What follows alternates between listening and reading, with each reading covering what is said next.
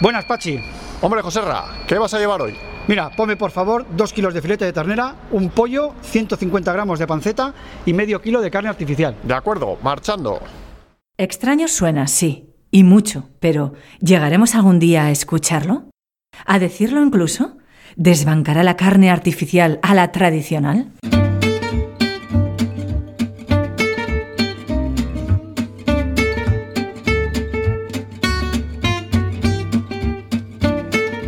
Ciencia al Punto.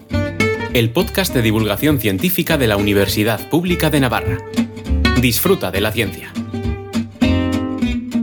El ser humano come carne desde hace dos millones de años. Sin embargo, jamás la carne había estado tan cuestionada como ahora. Hay quien asegura que no es buena para la salud humana. Se critican las emisiones de gases efecto invernadero que emiten los animales. Y por supuesto está la voz de quienes denuncian que matamos animales para comérnoslos sin necesidad. En este escenario surgen proyectos de producción de carne artificial con la promesa de suministrar de manera ecológica y ética la proteína animal que precisamos precisamos, garantizar el bienestar animal, no dañar el medio ambiente y ayudar a combatir el hambre en el mundo. Casi nada. Confrontemos ideas. Soy María José Beriaina Pesteguía, catedrática de Nutrición y Bromatología y en estos momentos, desde hace cinco años, estoy desempeñando el puesto de directora del Instituto de Innovación y Sostenibilidad en la Cadena Alimentaria. ¿Tiene la carne riesgos para la salud humana?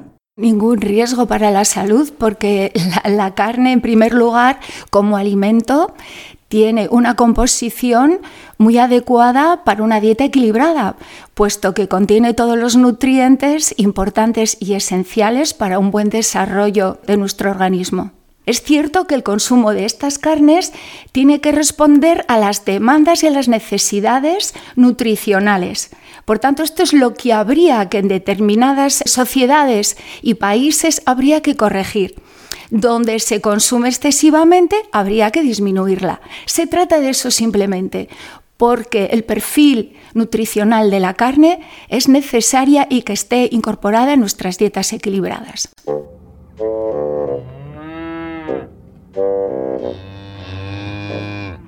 Mientras tanto, ajenas al debate que generan, las vacas pastan en los campos o comen estabuladas en macrogranjas, al igual que otros animales.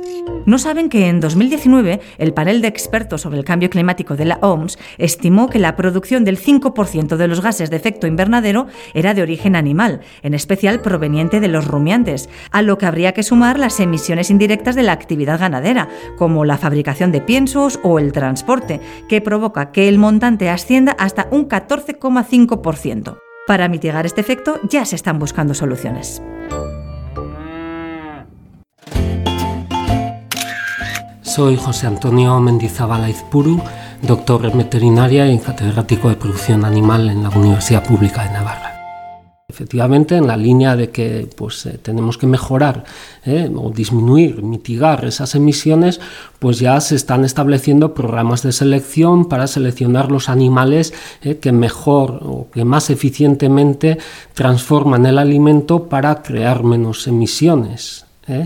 Mm, también se están estableciendo fórmulas alimenticias que provoquen también pues, un menor, un menor, una menor cantidad de emisiones de este tipo, fundamentalmente metano. Sin embargo, con tanto run run con la carne artificial y su fama en horas bajas, ya es una realidad la carne artificial. ¿Qué exactamente es? La carne artificial es una carne que se obtiene a partir de cultivos celulares de una célula que se extrae de un animal vivo. Si vamos con una, con una muestra al laboratorio, podríamos analizarla. ¿Qué contiene? Bueno, pues contiene pues agua, tiene proteínas, tiene sales, tiene todo lo que tiene una, unas células musculares. Todo lo que hay que tener para ser carne, pero sin aspirar a la diversidad que encontramos en el mundo animal. Se trata de una carne homogénea creada mediante una multiplicación celular que tiene lugar en un bioreactor. Por el momento, ya en Israel se ha abierto un lujoso restaurante donde se ofrece carne artificial procedente de células de pollo cultivadas in vitro y Singapur ya ha autorizado la comercialización de esta carne. De fondo, la pregunta del millón, ¿puede una carne carne fabricada en un bioreactor ser sana y alimentar igual que la carne de un animal? Nutricionalmente hablando, si tienen las dos la misma composición de nutrientes, son inocuas y por tanto son alimentos adecuados para la salud. Pero desde el punto de vista, por ejemplo, comercial, de gusto, gastronómico, estaríamos hablando de dos productos diferentes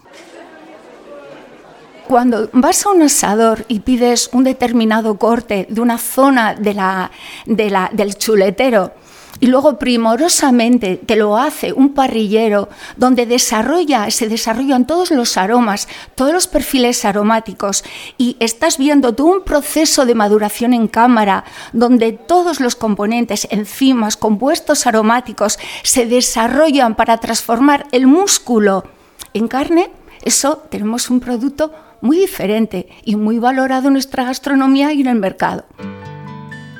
¿Todo eso nos lo va a hacer un reactor? Pues en el día que seamos capaces de tener tantísimos miles de reactores son capaces de sustituir lo que la naturaleza ha sido capaz de dejarnos y que nosotros en unos casos nos hemos desmadrado, de acuerdo, con los sistemas igual demasiado intensivos o sin cuidar un poco todo lo que es la sostenibilidad y esos objetivos, de acuerdo, pero estamos a tiempo, estamos a tiempo ¿eh? para tratar de, primero, hay que alimentar a todo el mundo, eso, ¿eh? que es un derecho que la gente pueda tener el alimento diariamente. Y para eso estamos los científicos, para tratar de solucionar ese gran problema del hambre y por otra parte, por supuesto, con todas estas tecnologías que tenemos, podemos ayudar ¿eh? a mitigar este problema, pero mantengamos nuestros sistemas de producción y tratemos de readaptarlos con los nuevos objetivos de sostenibilidad.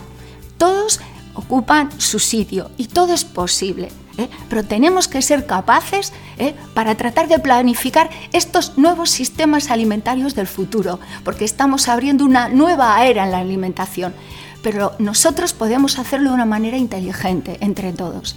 De esto se trata, me parece a mí. Una nueva era de la alimentación donde todos caben, pero de momento, tal y como se está planteando el debate de la carne artificial, más parece una guerra con ganadores y perdedores. Hasta ahora los argumentos que se están utilizando fundamentalmente son atacando a la ganadería tradicional, pues que, es contaminante, la asociación con determinadas enfermedades por el consumo de carne, eh, y eso, eso es lo que no me parece muy, muy ético la ganadería desde hace 10.000 años está jugando un papel importantísimo en el desarrollo del planeta Tierra, eh, en el desarrollo de los humanos. Cuando se ha pasado hambre, pues la ganadería ha sido pues, la que ha proporcionado alimentos eh, y en ese sentido, como decimos e insistimos, pues efectivamente hay que ajustar los sistemas productivos, los modelos productivos y se está haciendo y lo vamos a, lo vamos a hacer. Eh, pero Em, la carne artificial, pues no es, mm, creo yo, es una opinión personal, pero no es más ecológica que la, que la tradicional. ¿eh? y, bueno, pues eh, sabemos que mm, efectivamente puede ser un complemento, hay muchos intereses eh, también comerciales por detrás, pero la manera cómo se está vendiendo esta carne a base de atacar la, ganadería tradicional, pues para mí eh, está siendo excesiva e injusta. Sensación de injusticia que también comparten ganaderos y ganaderas. Sobre todo se sienten engañados por las acusaciones que se vierte sobre la ganadería tradicional. Parece que son los, los más culpables del deterioro de la tierra cuando pues, eh, la labor que realizan eh, territorialmente de territorial es tremenda. Están más bien molestos y, y un poco también eh, ofendidos porque, porque no se les valora eh, toda esa labor que decimos, aparte de producir alimentos naturales, ecológicos, eh, de buenas características organolépticas, pues toda esa labor social que gira alrededor de la ganadería es más que la producción de los alimentos. Y como a todo el mundo, pues nos gusta que se nos reconozca nuestra labor y en ese sentido, pues sí están molestos porque no son reconocidos suficientemente.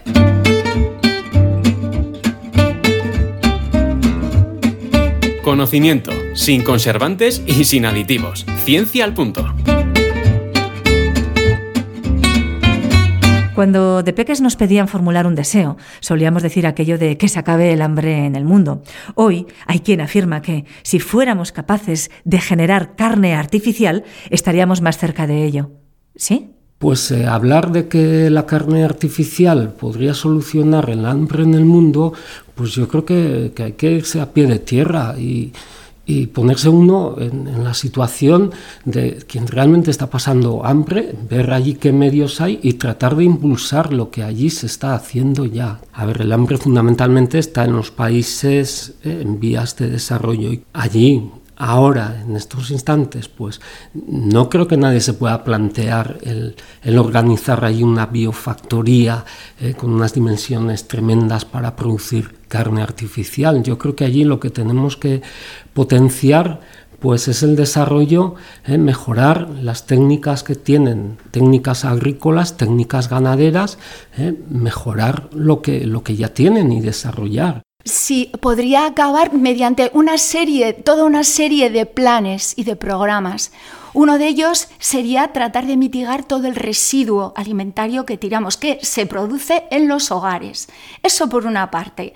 Por otra parte, el, hecho de, con todas estas tecnologías, los de, por ejemplo, como hoy estamos hablando, el cultivo, podría también ayudar, porque se podría hacer masivamente, ahora es imposible porque es muy caro, ¿eh? es muy de lujo, pero podría, con grandes instalaciones industriales, podríamos procurar de nutrientes, nutrientes esenciales como los de la carne, una carne de cultivo para, cubrir las necesidades, por supuesto, pero también están todos los productos que surgen en la cadena alimentaria tradicional. Y ahí también hay que trabajar ¿eh? en el sentido de readaptarlos. Con el hambre está por ver, pero ¿acabará la carne artificial con la ganadería tradicional? Podría tener efecto, pero yo creo que estos animales, estas razas, están adaptadas desde hace muchísimos años a unos hábitats particulares. ¿Eh? Y si queremos mantener esos hábitats, pues tenemos que hacerlo con las razas, con los animales que están ahí establecidos desde tiempos inmemoriales.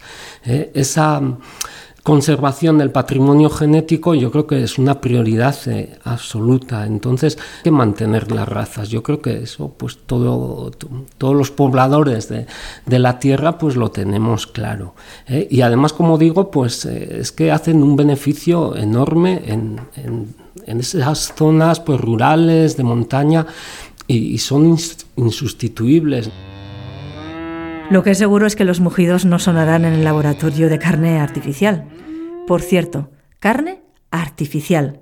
El nombre en sí se las trae. Pero, ¿en verdad puede una carne ser artificial? ¿No es casi como decir paz bélica o claridad oscura? Carne artificial, ahora es esto. Antes que era la carne vegetal. Siempre carne con adjetivo, porque siempre estamos tratando de buscar unos análogos algo de quitar a la dieta a la gente para meter otra cosa que parezca lo que era antes, pero sin serlo. ¿Por qué? Pero no, no, de otro tipo de composición.